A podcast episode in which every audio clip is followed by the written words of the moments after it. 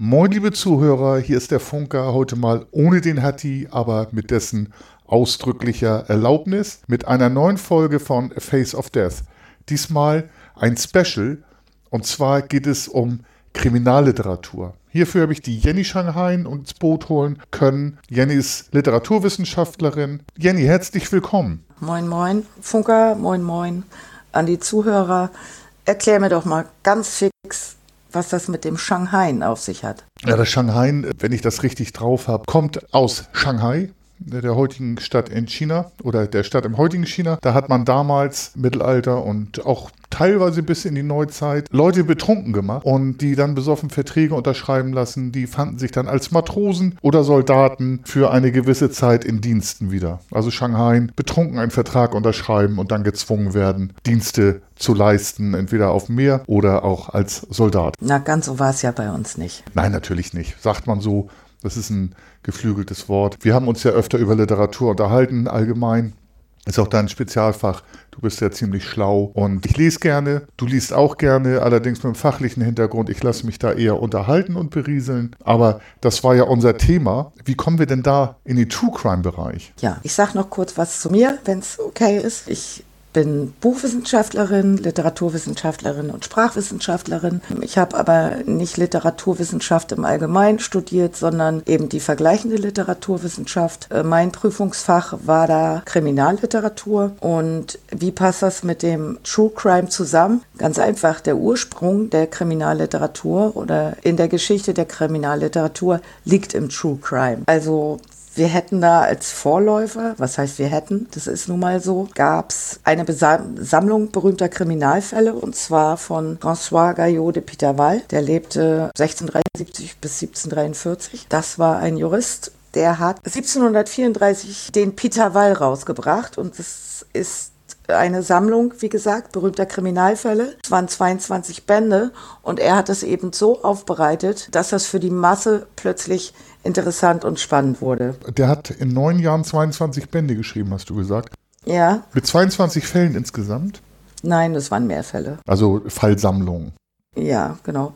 Ja, es war ja ursprünglich als äh, juristische Fachlektüre gedacht. Allerdings hat er dann da ein bisschen was geändert. Da kommen wir gleich noch zu. Oder ich komme da gleich dazu. Im Großen und Ganzen ist er dem seit dem Mittelalter bekannten Prozessbericht gefolgt. Heißt Zeit, Ort, Art des Delikts und Namen des Täters werden genannt. Und auch Akten und Verhandlungsprotokolle und Kommentare werden zusammengetragen. Bei ihm ist das Neue aber, dass er sich auch auf die Psyche oder mehr auf die Psyche und Person des Täters ausrichtet als auf dessen Ermittlung. Also Detektion hat es ja damals überhaupt noch gar nicht gegeben, denn im Mittelalter, wie fanden da äh, die Prozesse statt?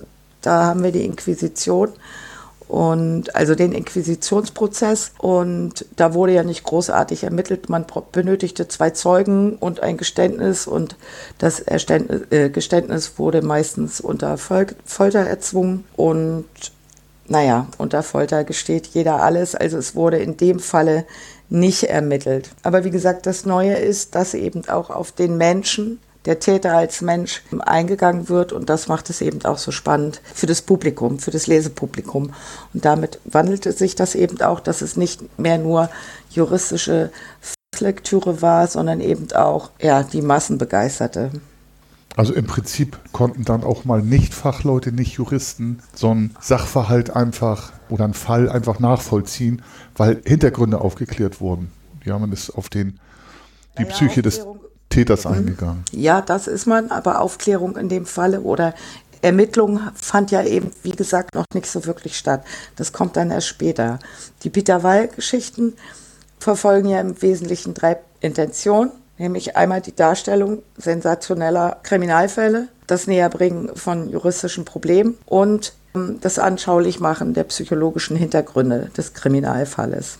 Und das ist, wie gesagt, das Neue an diesen Peter Weil-Geschichten und was sie eben für die Bevölkerung oder für die lesende Bevölkerung spannend machte. Ich habe da gerade so, so, ein Bild. Es konnte ja wahrscheinlich noch lange nicht jeder lesen. Ich weiß nicht, wie der Alphabetisierungsgrad war.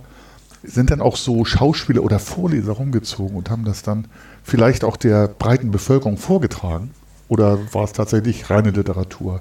Das war reine Literatur, aber aus dieser reinen Literatur sind jetzt äh, Schauspiele, diese wandernden Theaterleute, Schauspieler, wie sagt man, Wander. Einfach Wandertheater, glaube ich. Wandertheater, das fand aber erst natürlich Jahre später statt. Die mussten das ja auch erstmal irgendwie zu fassen bekommen und daran kommen an diese Sachen. Und die haben das dann so umgesetzt. Ne? Kennt man ja aus Film und Fernsehen. Ja, genau. So eine Vorstellung hatte ich auch tatsächlich. Aber auch in Ja. Büchern hat man sowas gelesen, aber ich wusste nicht, dass es vielleicht tatsächlich da um diese Peter Wall-Geschichten ging. Ja, auch. Also nicht nur, aber da hat man dann, was weiß ich, Franz Xaver hat vor 50 Jahren Maria Magdalena um die Ecke gebracht. Das hat man dann natürlich auch bildlich äh, zur Schau gestellt. Und ganz übel und schauerlich und so. Das wollten die Leute sehen. Der war, der Peter Wall war ja ein Franzose, ne? Mhm. Und wie du mir ja schon erzählt hast, ähm, ist er aber dann auch in viele europäische Sprachen übersetzt worden. Also schwappte im Prinzip von Frankreich dann durch ganz Europa, wenn ich das richtig verstanden habe. Genau. Also, wie gesagt, er, er freute sich großer Beliebtheit, weil das eben neu war. Ne? Nicht nur hier dieser äh, juristische Prozessbericht, sondern eben auch so noch so ein bisschen ausgeschmückt vielleicht. Und eben das mit den psychologischen Hintergründen, das dürfen wir uns natürlich nicht so vorstellen, wie wir heute psychologische Hintergründe schildern würden oder schildert bekämen. Das ist natürlich damals, hat das auch anders stattgefunden. Wie gesagt, er wurde in viele europäische Sprachen übersetzt. Bei uns in Deutschland war Schiller maßgeblich an der deutschen Bearbeitung mit beteiligt. Und Schiller ist auch einer der ersten, der für uns, für uns Deutsche, die erste Kriminalerzählung schreibt und herausbringt. Naja, wie gesagt, Schiller war maßgeblich an der Übersetzung und Bearbeitung beteiligt und in seiner Vorrede regt er an, auch äh, von anderen Schriftstellern aus anderen Nationen wichtige Rechtsfälle zu übernehmen. Ja, ich fand das sehr interessant. Wir haben uns ja vorher darüber unterhalten und ich habe dann tatsächlich mal etwas Schiller gelesen. Es gibt auf Amazon, wenn man, ich glaube, wenn man Prime-Kunde ist, kann man sich kostenlos neue Peter Wall-Geschichten runterladen. Unter anderem ist da auch eine von Friedrich Schiller und ich habe immer gedacht, die Comtesse von so und so, also es war französisch oder französische Namen, aber natürlich auf Deutsch geschrieben. Der war nicht nur ein äh, guter Schriftsteller, sondern auch wahrscheinlich ein schlauer Mensch. Der konnte wohl dann auch aus dem Französischen übersetzen. Und ist tatsächlich, fand ich es interessant. Ja, wir können gleich nochmal auf Schiller eingehen. Aber zum Peter Wall nochmal. Das war ja so der Kassenschlager, möchte ich mal sagen, oldschool ausgedrückt, dass es dann später auch, also circa 100 Jahre später, den neuen Peter Wall gab. Es nannte sich der neue Peter Wall, eine Sammlung der interessanten Kriminalgeschichten aller Länder aus der älteren und neueren Zeit. Und da wurden in 60 Bänden circa 600 Kriminalfälle dargestellt. Also nur mal so viel zu dem Peter Wall-Hype, wenn ich das mal so sagen darf. ja. Also ich kann noch mal ganz kurz für mich zusammenfassen. Man äh, mit Peter Wall ging jetzt davon weg, einfach nur juristische Sachverhalte trocken zu schildern, sondern hat jetzt auch noch die Hintergründe einer Tat, ähm, auch im psychologischen zum Beispiel, einfach für jeden lesbar, der lesen konnte damals, zusammengefasst und in 22 Bänden vorgetragen. Also nicht für jeden, der lesen konnte, aber für den, der lesen konnte, uns auch verstanden hat. Also es gab ja sicherlich auch einfache Leute, die lesen konnten, aber sowas vielleicht nicht verstehen konnten. Das hört sich jetzt blöde an, ist aber so. Ja gut, das ist ja eine Intellektfrage und ähm, auch eine Bildungsfrage. Die Bildung war damals ja anders als heute. So, und um jetzt nochmal auf das True Crime und Ermittlung und so weiter zurückzukommen. Also wirklich Ermittlung, Detektion hat es ja da nicht gegeben. Das änderte sich erst Anfang des 19. Jahrhunderts, weil nämlich dann durch die Abschaffung der Folter ganz neue Voraussetzungen für Ermittlungen ergeben haben und somit auch für detektivische Erzählmethoden.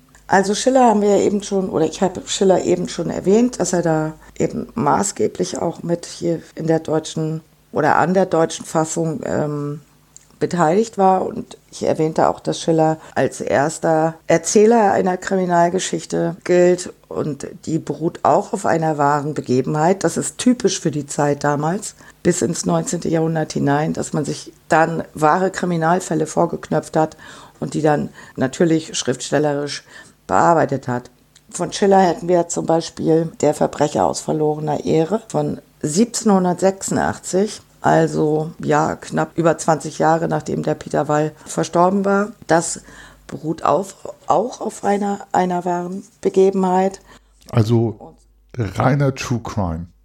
Ja, und dieses Stück, dieses Werk gilt in der Literaturgeschichte als erste historische Kriminalerzählung. Also hier die Hauptperson ist Christian Wolf. Es geht aber eigentlich um den Johann Friedrich Schwan, dessen Geschichte dient als Vorlage. Der Ursprungstitel war eigentlich, oder sagen wir mal der Arbeitstitel, war Verbrecher aus Infamie, hat man dann aber, hat Schiller dann noch geändert. Schiller, da hatte da auch spezielle Ansichten. Also ihm ging es, ich kann gleich noch was zum Inhalt sagen, ihm ging es äh, eben nicht darum, wie man das vorher gemacht hat, den Täter zu ähm, verurteilen, sondern er will eben durch vorurteilsfreie Schilderung der Lebensumstände und die Vorbedingungen seiner Tat Mitgefühl und Verständnis beim Leser wecken.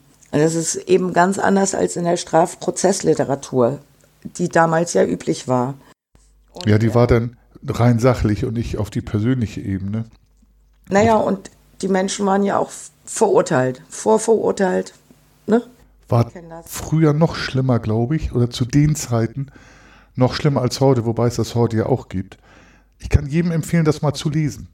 Sind zwar andere Zeiten, aber wie das so aufgearbeitet wird, fand ich dann doch sehr interessant und auch, ich war sehr verwundert, wie gut und hintergründig das Ganze dargestellt wurde. Ja, er hat sich ja viel Gedanken gemacht und er bezeichnet zum Beispiel den Porträtierten nicht als Bösewicht, sondern er nennt ihn einfach der Unglückliche. Ja, der auch quasi ja? Opfer ist, ne? Also, also genau. Opfer der Umstände genau, auch und nicht abgestempelt, selbst. genau. Und er wird aber nicht abgestempelt vom Erzähler. Und darum ging es Schiller. Dass das ja, Schiller, Schiller, finde ich, äh, erzählt halt, warum er aber von seiner Umwelt abgestempelt wird.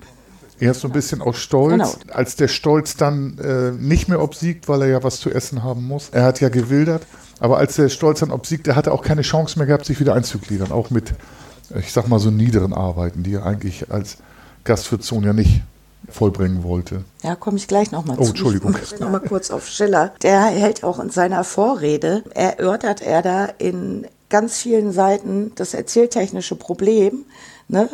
weil ja der Leser emotional in einer ganz anderen Verfassung ist als der Verbrecher, der Dargestellte. Und ähm, das ist ihm ganz wichtig, das zu erklären und zu erläutern, was man da für Möglichkeiten hat und warum er diese nutzt, so wie er es halt macht. Das finde ich halt auch super interessant. Und jetzt zum Inhalt. Dieser Gastwirtssohn, Verbrecher aus verlorener Ehre, lässt ja schon einiges auf sich schließen. Zunächst geht's los, dass Schiller in seiner Vorrede Überlegungen anstellt zur menschlichen Natur, zum Laster und zum Verbrechen überhaupt. Der Hauptdarsteller ist Christian Wolf, der als Halbwaiser aufwächst und mit seiner Mutter so eine ganz schlecht gehende Gastwirtschaft betreibt. Ah, lass mich lügen. Ich glaube, im Schwarzwald oder wo war das? Das, Entschuldigung, weiß ich jetzt nicht mehr so ganz genau. Naja, und die ähm, betreiben, wie gesagt, da diese Gastwirtschaft zur Sonne und die läuft ganz schlecht. Und er hat kein Geld und, und ist auch hässlich und er wird von Frauen gemieden. Naja, und dann gibt's dann noch so eine mittellose junge Dame, die findet er ganz dufte und die möchte er beeindrucken deswegen wird er zum Wilddieb. Er geht also äh, dazu über, schon kleine Verbrechen zu begehen. Also er wird Wilderer und wird dann aber vom Nebenbuhler, der ist Forstgehilfe, wird dann ähm, auf frischer Tat ertappt und es kommt ähm, zum Urteil und er bekommt eigentlich eine, soll eine Gefängnisstrafe bekommen, die er aber mit seinen letzten paar Kröten, also dieser Christian Wolf, dann abwenden kann. Ja, er zahlt im Prinzip bei seiner ersten Verurteilung eine Geldbuße, die genau, ihn noch so, weiter durch die Geldbuße Ruin genau. treibt. Genau, dadurch kommt er halt in finanzielle Not. Und äh, zu diesem Zeitpunkt ist er aber noch zu stolz, irgendwelche Lohnarbeiten bei irgendwelchen Bauern anzunehmen und wildert wieder. Natürlich kommt, wie es kommen muss, wird wieder ertappt und ähm, er muss dann für ein Jahr oder so ins Gefängnis, ins Zuchthaus. Naja, und er wird wieder vom gleichen Typen ertappt. Das ist äh, vom gleichen Typ, sein vom gleichen ne? Typen und sein Nebenbuhler auch noch. Ne? Und naja, er, wie gesagt, kommt er ins Zuchthaus. Die Spirale dreht sich immer weiter. Allerdings ist er dann, als er rauskommt, nicht mehr so hochmütig, wie er vorher war, wo er sagte, nö, ich bin ja hier Gastwirtssohn, ich mache doch nicht so Tagelöhner arbeiten. Jetzt bietet er sich an als Tagelöhner, aber keiner will ihn nehmen. Kein Bauer will ihn anstellen, niemand. Ja, weil er, heute würde man sagen, weil er gelabelt ist, ne, gebrandmarkt. Genau. Straftäter, Genau. der sich Und er hat einen schlechten Ruf und gegen die Gemeinschaft Was gestellt hat. passiert? Und Wilderer war, damals ist heute auch noch eine Straftat, aber damals war das äh, wirklich eine, eine schlimme Straftat im Prinzip, die Wilderei. Ja, aber das war ja mehr oder weniger gang und gäbe. Die Leute mussten ja von irgendwas leben oder schmuggeln oder so. Also da ist er bestimmt nicht die Ausnahme gewesen in diesen Jahren. Um jetzt hier mal zum Punkt zu kommen, natürlich wird er ein drittes Mal zum Wilderer. Und auch diesmal ist sein Nebenbuhler, ertappt ihn wieder auf frischer Tat. Und jetzt muss er aber für drei Jahre in Festungshaft. Und wo er dann wirklich mit Schwerverbrechern zusammen die härtesten Arbeiten verrichten muss. Und der schlechte Einfluss seiner Mitgefangenen, die ja wirklich Schwerverbrecher waren, Mörder und sonst was. Und er hat ja nur gewildert, in Anführungsstrichen. Und auch die schlimmen Haftbedingungen, die verändern ihn halt. Also so moralisch. Und ja, der Mensch ist einfach gebrochen. Und als er dann wieder rauskommt, ist er halt echt voller Rachegefühle. Und nachdem er dann aber freigelassen wird, geht, kehrt er wieder in sein Heimatdorf zurück. Wo soll er denn auch hin? Und seine Mutter ist inzwischen ver- verstorben. Niemand will was mit ihm zu tun haben. Und auch so ein kleiner Junge, dem schenkt er seinen letzten Groschen so ungefähr. Der schmeißt ihm den zurück ins Gesicht. Also er ist wirklich der Ausgestoßene, der Aussätzige. Und aber diese Johanne, von der er damals was wollte, die freut sich. Ist die einzige, die freut, die sie freut, ihn zu sehen. Ja, aber auch die erniedrigt er, beziehungsweise stößt er zurück, weil er sich einmal selbst erhöht fühlen will. Kennt man ja heute auch, ne? Menschen machen andere schlecht, um sich selbst besser zu fühlen. Ach so, das geht immer weiter so und ist dann in so einem Sog, in so einem Strudel und schließt sich dann so einer berühmt-berüchtigten Räuberbande an und hat das erst so als Gemeinschaft verstanden. Ah, jetzt, ne? Bin ich hier angekommen, jetzt habe ich hier so meine Und ich gehöre Gemeinschaft. endlich mal irgendwo hin und, werde akzeptiert. Und dazu und genau, und er war ja da sogar Anführer. Dann aber wendet sich das Blatt und er bekommt Zweifel und denkt oder merkt dann, das ist nicht die Gemeinschaft, sondern auch nur Neid und Missgunst und man muss aufpassen, dass einem nicht die anderen Kam Kameraden für Kopfgeld oder so, wenn es auf einen ausgesetzt ist, verraten. So, und da beginnt dann die Umkehr. Ach nee, vorher also er hat schon so diese Erkenntnis gesammelt, aber irgendwie bei irgendeiner, äh, bei irgendeinem so Verbrechensdingens begegnet er wieder diesem Forstgehilfen und weil er ja auch so voller Hass und Wut ist, erschießt er den dann, bringt den um. Ja, dann äh, will er ja flüchten und so weiter und so fort und äh, bittet dann den Reichsfürsten, den Landesherrn äh, um Gnade und ja, ich kämpfe dann eben im äh, gib mir eine zweite Chance, ich gebe mein verbrecherisches, räuberisches Dasein auf, ich kämpfe dann auch im Siebenjährigen Krieg, bekommt aber keine Antwort und flüchtet dann und will auf der Gegenseite dann eben im Siebenjährigen Krieg kämpfen. Das fliegt dann aber auf, er wird ertappt, also die werden hellhörig an der Grenze und weil er da irgendwie so einen Fluchtversuch riskiert und wird inha- inhaftiert und der Richter ist eigentlich relativ milde und gütig für, damals, für damalige Verhältnisse und deshalb ist dann Christian dazu bereit, sich als der gesuchte Verbrecher, Räuber zu erkennen, zu geben. Ja, und daraufhin wird er dann hingerichtet. So, das ist mal ganz knapp Geschichte, vielleicht ein bisschen konfus, ich weiß es nicht. Aber daran kann man eben erkennen, wie dieser Sog und Strudel, wie das sich so fortgesetzt hat, dieser Kreislauf. Und wie es Schiller eben darum ging, das darzustellen und nicht nur, oh ja, Wilderer, Mörder, hingerichtet. Also da muss ich mal sagen, du hast mich gecatcht mit der Geschichte. Das war nicht konfus. Ich fand sehr interessant, das überhaupt mal so mitzubekommen, wie man das auch früher geschrieben hat. und wie tief diese Story eigentlich ist. Also wenn man so überlegt, was der alles erlebt hat, wo der überall war, schon ein bewegtes Leben, auch wenn das ein bisschen früher endete, aber schon interessant. Und auch, dass sich dann so seine Wut Bahn bricht, indem er eben seinen Denunzianten, darf ich mal so sagen, ähm, auch wenn das alles zurecht war, aber ich glaube, der hat ihm auch nachgestellt. Also und den dann, sein Nebenbuhler, dann auch immer dem, den Gerichten geliefert. Ähm, ich glaube, da hat sich dann einfach mal so das ganze, die ganze Wut Bahn gebrochen und äh, das ist dann zum Letzten gekommen. Das ist ja so wirklich eins der schlimmsten Sachen, die ein Mensch machen kann, nämlich einen anderen zu Tode zu bringen. Also ich fand es hochinteressant, mich hat es gecatcht. Und ich finde halt auch bemerkenswert diese Umkehr von ihm, ne, dass er merkt, Mensch, das ist doch alles nicht so richtig und will, bittet um Gnade und will letztendlich vielleicht irgendwie Buße tun im Rahmen seiner Möglichkeiten und bietet sich da an, ähm, okay, dann kämpfe ich halt als Freiwilliger im Siebenjährigen Krieg, aber bitte verschont mich. Und da hört er nichts und muss dann wieder fliehen. Ja, ich, also ich find, er ist mehrfach um. Halt er wollte ja nach seinem ersten Gefängnisaufenthalt auch Lohnarbeiten verrichten. Aber ich finde, ähm, wenn die Zuhörer das mal lesen und vielleicht eine Rückmeldung geben, dann finde ich, haben wir schon ein bisschen was erreicht. Und so soll das ja auch weitergehen. So Interesse besteht, wollen wir Literatur vorstellen. Ja, weitere deutsche, naja, wie soll ich sagen, weitere deutsche Schriftsteller, die äh, Kriminalerzählungen hier in Deutschland äh, damals vorangebracht haben, wären noch Annette Droste-Hülshoff mit der Judenbuche und auch mein lieber Freund Theodor Fontane mit Unterm Birnbaum. Das ist auch sehr spannend. Und ähm, da geht es halt eben auch darum, das Menschliche und ja, die psychologischen Hintergründe zu erklären oder Erklärung dafür zu finden.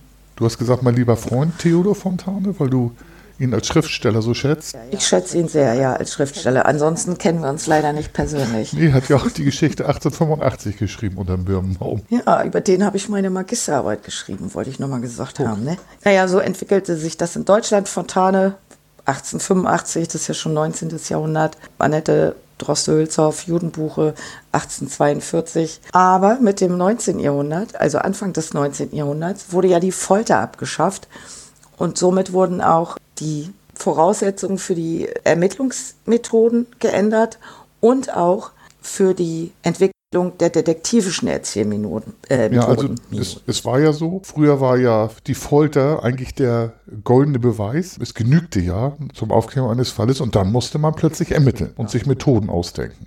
Und das ging dann auch in die Literatur über, ne? Das, naja, klar, weil sich das in der Realität hat sich das geändert, Folter war abgeschafft und dann ähm, wird dann auch anders darüber erzählt und berichtet, weil Detektion plötzlich stattfand. Ermittler sind ja ganz anders rangegangen als vorher gab es ja nicht wirklich Ermittler. Das war ein Richter. Gut ist. Ja, und wenn man Glück hatte, noch ein Anwalt. So, aber Richter war ja auch Staatsanwalt und Ermittlungsperson in allen ja alles. Prozessen früher. Und, und am besten genau. noch Passor. Genau. Und der Lehrer. ja, also das ist so die Entwicklung in Deutschland erstmal bis Ende des 19. Jahrhunderts. Und natürlich, ach so, den neuen Peter Wall hatte ich ja schon erwähnt. Ne? Ja, haben wir. Da war ich ein bisschen durcheinander. Ich habe da einfach zu früh losgeplappert, weil es den halt kostenlos zu laden gibt. Aber den hatten wir erwähnt. Genau.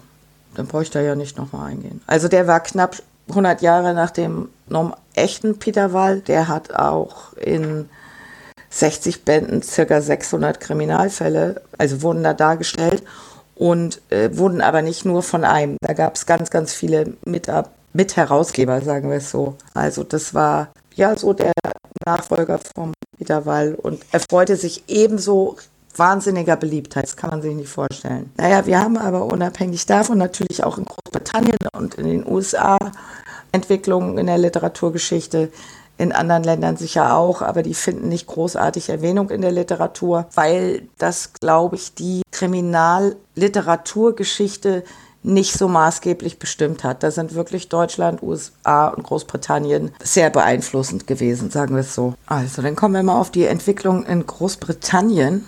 Aus Großbritannien, aus England kennt man die klassischen Detektivromane. Vorläufer waren aber die Who Done It, also Who's Done It. Wer hat's getan? Wer war's?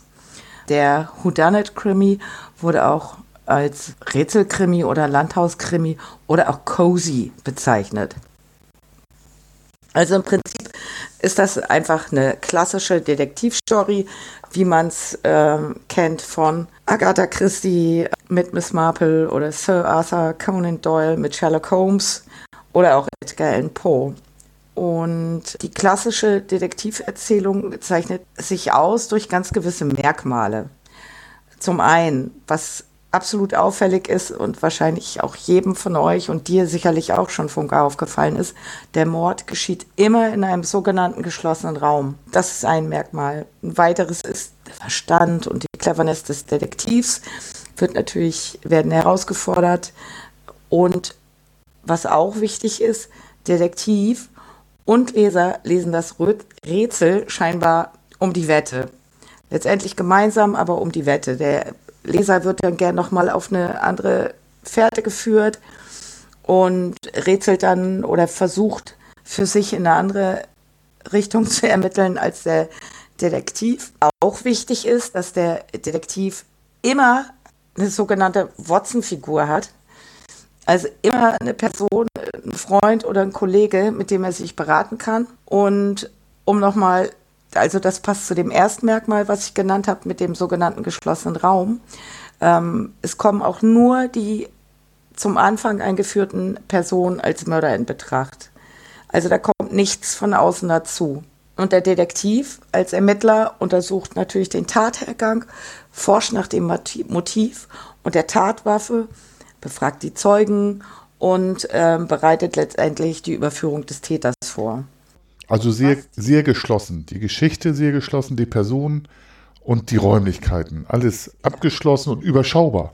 Genau. Hier, ich, ach, wie heißen sie alle? Mord im Orient Express. Hilf mir weiter. Mir fallen sie alle gar nicht ein. Das ist ja alles so aufgebaut. Es kommt ja keiner rein und keiner raus. Ja, niemand dazu. Und tatsächlich, der Mord geschieht in irgendeinem Zimmer. Miss Marple sind auch diese klassischen Sachen, nicht? Einmal auf dem ja, Schiff. Das ja, das habe ich alles ja, vor Augen. Das, genau. das meintest du, glaube ich, auch. Das ist doch von der oder, Agatha oder, Christie. Oder, oder äh, irgendwie so ein Essen in Empfang bei Lord und Lady Winchester, keine Ahnung. Weißt du, ja, was ich meine? Ja, ich weiß. Mir fallen jetzt die Beispiele gerade nicht ein. Hätte ich mich besser da vorbereitet. Da gibt einen lustigen Film, ähm, Eine Leiche zum Dessert. Irgendwie aus den 60er, 70er mit Peter Sellers und den damals berühmten Personen. Okay. Ja. Ein weiteres Merkmal ist aber noch, und das ist ganz wichtig, dass es für den Leser am Ende eine überraschende Wendung gibt oder die Lösung des Rätsels in Anführungsstrichen ist dann ganz überraschend, also für den Leser. Ne? Durch gezielte Hinweise wird der Leser erst auf eine falsche Fährte gelockt und am Ende wird er dann aber, also der Leser, von der Genialität des Detektivs überzeugt. Ja, da habe ich auch gerade so Bilder. Ähm, der war doch schlauer als ich. ja, das macht der Schriftsteller absichtlich. Da habe ich, da ich so Bilder aus äh, Miss Marple-Filmen, die dann, oder aus irgendwelchen Filmen, wo dann die englischen Damen ähm, in die Bücherei oder in den Buchladen gingen, um schnell den äh, Krimi, den neuen Krimi zu haben, dann mitzuraten und sich dann in der Teerunde mit den anderen Damen darüber zu unterhalten. Das ist so ein, so ein komisches Bild, was ich habe. Dann muss ich aber feststellen, also sind die Bücher alle nach einem Drehbuch geschrieben. Ich frage mich da gerade, natürlich muss man ein bisschen Fantasie haben, aber irgendwie wird es doch dann auch irgendwann langweilig. Wenn das, also im Prinzip kannst du dich ja an so einer Struktur äh, entlanghangeln für so ein Buch. Ja, natürlich kannst du das machen, aber äh, wenn du nicht besonders fantasievoll bist, äh, machst du diese, folgst du der Struktur immer auf die gleiche Art und Weise. Und das zeichnet dich vielleicht als guten ähm, Detektiverzähler aus, also Detektivgeschichtenschreiber, ähm, dass du das immer irgendwie anders verpackst und spannend verpackst, ohne dass das für den Leser, oh, ist das schon wieder das Gleiche. Ne? So, natürlich gibt es so eine Struktur, aber ich glaube, das haben wir heutzutage immer noch. Das weiß ich nicht ganz genau, aber ich bin da ein bisschen von überzeugt. Ja, okay. Das also, ist auch, das ist aber auch ein anderes Thema. Man kann diese, diese Sachen, ja, ist ein ganz anderes Thema. Das fiel mir nur so gerade auf. Man kann diese Sachen aber alle gut lesen. Nicht? Also das ist auch heutzutage kannst du Sherlock Holmes immer noch lesen. Manchmal ist es witzig. Ähm, das ist das gleiche mit Agatha Christie. Und äh, ich glaube, einen hattest du noch vergessen. Edgar Allan Poe? Genau. Habe ich erwähnt. Oh, da habe ich nicht zugehört. Den hast du nicht vergessen. Ich habe nicht zugehört. Und ich, glaube, Und ich glaube auch nicht, Funker, dass man damals ähm, gesagt hat, ah, okay, hier, so machen wir es. Das ist sehr erfolgsversprechendes Drehbuch. Na klar, haben sich die ähm, Schriftsteller wahrscheinlich, oh, guck mal, das läuft. Und haben sich dann halt auch mal sowas ausgedacht. Aber das war ja nicht so auf Massenproduktion ausgerichtet, wie das vielleicht heute ist bei diesen, naja, bei dieser sogenannten genannten Bahnhofsliteratur oder so, wo du wirklich ein Muster hast, was du immer bedienst. Und das sind halt die Merkmale, die so, so eine Detektiverzählung ausmachen, die ich gerade genannt habe. Das kannst du ja aber hundertfach variieren. Das wirkt jetzt für uns Fantasielose vielleicht, ja, fantasielos oder eben einfach gestrickt. Aber damals, ich meine, das sind ja Ergebnisse in der Literaturgeschichte, die man so im Nachhinein äh, festgestellt hat. Ich glaube nicht, dass man zu dieser Zeit schon so ganz gezielt, naja, man weiß es nicht. Nee, und ich, ich wollte auch jetzt. Hänge mich da nicht zu weit aus. Ich wollte auch jetzt nicht diese Literatur mit Bahnhofsliteratur vergleichen. Aber das war auch, auch nur so eine Zwischenfrage. Das ist mir halt aufgefallen. Ja, ich denke schon, ne? Also nicht, dass du unbedingt das so fest hast, okay, ich schreibe jetzt einen Krimi und ich brauche das, das, das, das, das. Aber im Großen und Ganzen denke ich, so ein Schriftsteller, das ist ja nicht, wie man sich das vorstellt. Oh, ich stehe mal um zwölf auf, gehe mal mit meinem Kaffee und meiner Ziga mit meinem Zigarillo auf den Balkon und tippe dann mal was in meine Oldschool-Schreibmaschine. Das ist ja knallharte Arbeit. Also von nichts kommt nichts, ne? Ja, wenn ich das richtig drauf habe, bei Stephen King habe ich das mal gehört dass der tatsächlich einen festen Arbeitstag von neun Stunden hat. Und hattest du mir das von Fontane mal erzählt, mit seinen Kindern um ihn ja. rum? Und der hat sich tatsächlich dann auch sehr strukturiert äh, seiner Schriftstellerei zugewandt. Ja, das war sein Job, das war sein Beruf. Der hat das, der ist, der hat mehr gearbeitet, natürlich nicht körperlich schwer, aber der hat mehr geschuftet am Tag, Stunden, als vielleicht einer, der in die Fabrik gegangen ist und Kohle geschippt hat oder ja, das ist, nimmt so ein bisschen die Romantik der Schriftstellerei. Genau, aber so, das ist, glaube ich, auch eine falsche Vorstellung. Natürlich gibt es solche Ausnahmen, aber so, so läuft es ja nicht im realen Schriftstellerleben. Und der Fontane, die hatten ja auch nicht viel Geld und der hatte einen Stall voll Kinder. Und die Frau und so, die mussten, also der hat ja auch nicht viel verdient damals. Der hat ja erst, sage ich mal, nach seinem Tod ist ja ihm mehr Ruhm zuteil geworden als zu Lebzeiten. Das war knallharter Job und der musste zusehen, dass er die Familie über Wasser hält. Ja, das hat er ja geschafft, äh, die über Wasser zu halten, aber wie du gesagt hast, richtig, richtig Geld floss erst nach seinem Tod. Ähm, genau. Vielleicht hat man ihn da auch erst gewürdigt. Äh, das weiß ich nicht. Also ich empfehle nur, den zu lesen, auch wenn er es ein bisschen holprig sich vielleicht für unser Eins heutzutage anhört. Das war schon ein intelligenter, schlauer Mann und der hat sich auch viele Gedanken gemacht und da lohnt sich vielleicht mal für den einen oder anderen, den es interessiert, da mal reinzugucken. Ja, ich, ich habe dich jetzt vom Thema ein bisschen abgeführt. Äh, genau, True Crime entwickelt, beziehungsweise Kriminalliteratur hat sich ja noch im anderen Strang weiterentwickelt. Genau, wir können jetzt sagen, so Großbritannien, äh, mehr so Detektiverzählung, ne? Detektivgeschichten, Krimirätsel. Und in den USA entwickelte sich das zwar ähnlich, aber doch etwas anders. Da spricht man dann von den Hardboiled Detective oder Hardboiled Krimis. Das sind im Prinzip äh, die Vorläufer für den späteren Thriller. Hardboiled, Funker, du hast ja bestimmt eine Top. Erklärung. Hardboiled heißt eigentlich, äh, beim Ei sagt man Hardboiled, das ist hart gekocht. Das sind halt die harten, die hartgesottenen Typen, keine Weicheier, da passt ja der Vergleich. Hardboiled Egg, hart gekocht und so sind auch die Detektive. Sicherlich Raufbolde, aber das weißt du viel besser. Ja, genau. Das sind oft dann Privat, Amateur oder Versicherungs- oder Polizeidetektive, die aber das Verbrechen dann eben in einer actionreichen Handlung aufklären, was ja nun beim Detektivroman oder der Detektiverzählung eher nicht so der Fall ist. So, also hier wird auch, beginnt es natürlich auch ganz normal. Nach dem Verbrechen beginnt die Suche nach dem Täter, nach den Motiven und dann kommt es zur Klärung der Umstände. Aber zum Schluss wird der Täter halt überwältigt und das Rätsel aufge aufgeklärt. Und ähm, das ist immer mit viel, viel mehr Action verbunden und ja, deswegen auch Hardboiled. Ne? Der Ermittler oder die Ermittler haben oft befinden sich oft in lebensgefährlichen Situationen. Es gibt bösartige Gegenspieler, von denen sie verfolgt werden oder auch gefoltert werden. Am Ende können sie sich aber befreien und sich im Zweikampf beweisen oder in Rededuellen und letztendlich können sie vielleicht den Gegenspieler austricksen. Am Ende aber triumphieren sie über den Bösewicht und sind die harten Typen. So ist das äh, eben mit diesen Hardboiled-Krimis oder eben dann auch Thriller. Im Hardboiled ist es dann aber auch so, dass der sozialkritische Aspekt eine größere Rolle spielt.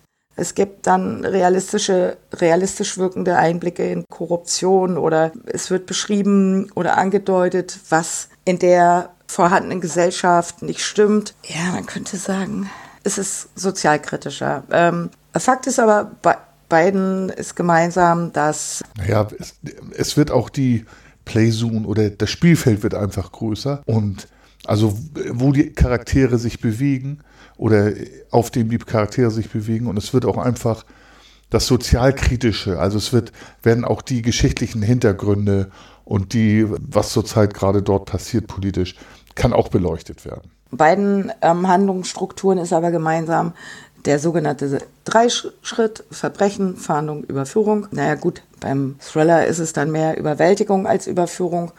Das haben beide gemeinsam. Aber prinzipiell unterscheiden sich ja beide Formen in ihrer Ermittlungsform, wie da vorgegangen wird.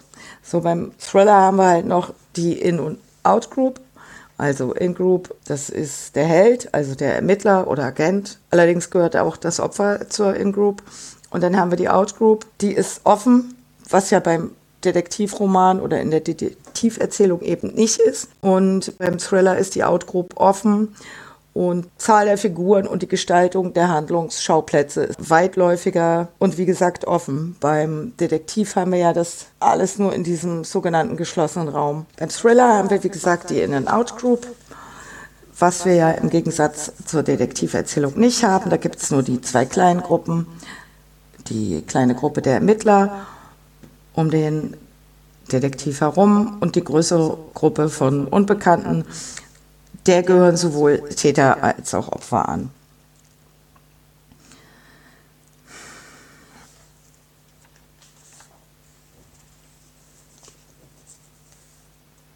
Und im Gegensatz zum Thriller spielen ja in den Detektiverzählungen ähm, die Räume und Gegenstände eine ganz wichtige Rolle, um den Mordfall zu ähm, zu verrätseln und äh, um das Ganze spannender zu machen. Und das ist ja beim Thriller überhaupt nicht festgeschrieben. Letztendlich kann man sagen, dass beide Gattungen, naja, Untergattungen im Großen und Ganzen ein, ein, ein Ziel verfolgen, ein gemeinsames Ziel und dadurch eben auch viele Gemeinsamkeiten haben. Aufbau und Handlung und inhaltliche Struktur unterscheiden sich lediglich. So würde ich das auf den Punkt bringen. Ja, dann haben wir jetzt Peter Wall, dann haben wir die englischen Whodunits und jetzt, dann sind wir nochmal auf die britische und amerikanische Kriminalliteratur eingegangen, die Unterschiede. Genau. Was von den Deutschen haben wir auch noch erwähnt. Ähm, ja, genau, stimmt. Letztendlich lässt sich sagen, dass die Gattung Kriminalliteratur sich ja auch wieder unterteilen lässt in diverse Untergattungen. Und da geht es halt meistens darum, oder Dabei spielt das soziologische Umfeld und die ganzen Nebenhandlungen spielen eine größere Rolle und bestimmen sozusagen dann die Untergattung. Was haben wir denn? Wir haben Gangsterballaden, wir haben komische Krimis, wir haben Regionalkrimis, hier Kluftinger und Co., was man auch aus dem Fernsehen kennt. Oder von meinem lieben Freund Alex Rieckhoff und seinem Mitautoren Stefan Umhofer, die Schwarzwaldkrimis. Dann haben wir die Dorfkrimis, unter anderem von Bella Block, würde ich sagen. Das ist eine ganz bekannte Krimi-Autorin aus Deutschland. Die kennt jeder von Bella Block. Habe ich gerade Doris Gerke gesagt? Ich hoffe es. Auf jeden Fall, um jetzt nochmal wieder von den Dorfkrimis oder von den Gattungen heute, die es gibt, die Untergattungen zum Thema Kriminalliteratur. Und ich jetzt gerade die Dorfkrimis erwähnt habe. Schillers Brecher aus verlorener Ehre lässt sich auch wunderbar in die Gattung Untergattung der Dorfkrimis einteilen. Aber allen Gattungen ist letztendlich eins gemein, nämlich die Ermittlung. Aber man muss ja ganz klar sagen, heutzutage ist das ja meistens fiktiv, also kein True Crime mehr, im Gegensatz zu den Anfängen der Kriminalliteratur. Okay. Außer man hat mal Glück oder es schafft ein Schriftsteller dann auch zeitgenössische Fälle zu verarbeiten. Ich habe noch mal was zu diesen Dorf und du wirst mich schelten gleich, Dorfkrimis und was es alles so gibt. Sobald diese deutsch verfilmt werden, bin ich raus. Ich kann das nicht ertragen, das ist das Erste. Und ich habe dann auch Schwierigkeiten, mich im Nachhinein reinzulesen. Das ist nämlich genau das, was du gesagt hast. Diese Doris Gierke, du sagst, sie ist eine gute Schriftstellerin. Ja, finde ich sehr. So, ich werde die nicht mehr lesen können, weil ich diese elendig furchtbaren deutschen Verfilmungen gesehen habe. Entschuldigung, wenn ich mich jetzt ein bisschen aufreg, aber ich, für mich ist das nicht erträglich. Gibt es da ja nicht. Da gibt es ja die, die Bella Block-Geschichten und was noch. Aber ich kann dir das wirklich empfehlen. Lies das mal. Das ist auch teilweise echt komisch. Ja, das nur mal so nebenbei. Du kennst ja meine Einstellung zu deutschen Filmen und Schauspielern. Das wollte ich nur mal so sagen. Da ist was ich halt gut finde an den Dorfkrimis, ich lese die zum Beispiel ganz gerne, weil es da nämlich keine Anonymität gibt. Ja? Jeder kennt jeden, jeder weiß über jeden Bescheid, angeblich, vermeintlich. Und angeblich ist das Dorf ja so, die Gemeinschaft bietet normalerweise Schutz für seine Angehörigen und gilt so als stark, die Gemeinschaft. Wir sind eine dufte Dorfgemeinschaft. Ah, das ist aber auch ein soziologisches Thema. Ich weiß nicht, ob wir das jetzt noch aufmachen sollen. Da bekommt ja auch jeder nur das zu sehen, was gesehen werden soll und was man vielleicht mal aus Zufall persönlich erfährt. Na gut, ich finde, jetzt könnte man wieder zu dem, was Schiller und seine Mitstreiter damals versucht haben und auch Peter Wall darzustellen. Das passiert ja nämlich auch ich sage nur Verbrecher aus verlorener Ehre. In diesen heutigen Dorfkrimis ist es auch so, und es ist häufig so, dass der Verbrecher oder Mörder schon vor der Tat Außenseiter war. So, das finde ich, dafür finde ich halt Schiller wieder, das von vorhin das Beispiel, gutes Beispiel auch für Dorfkrimi.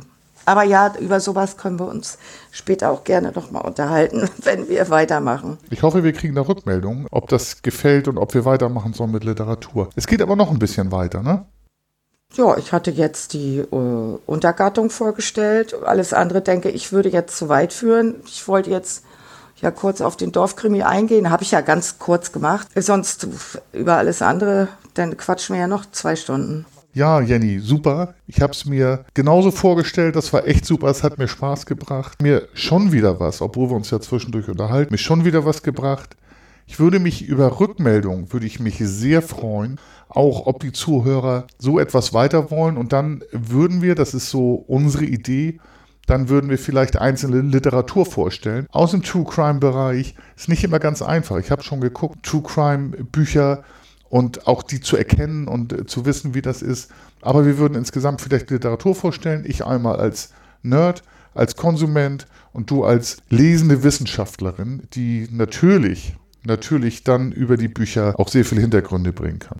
Ja, ich würde mich auch über Rückmeldung freuen. Allerdings, wenn ich lese, lese ich das nicht als Wissenschaftlerin, sondern als Konsumentin. Ich möchte unterhalten werden. Ja. Also, aber natürlich, dann würde ich mir das Ganze nochmal mit meinen wissenschaftlichen Augen angucken.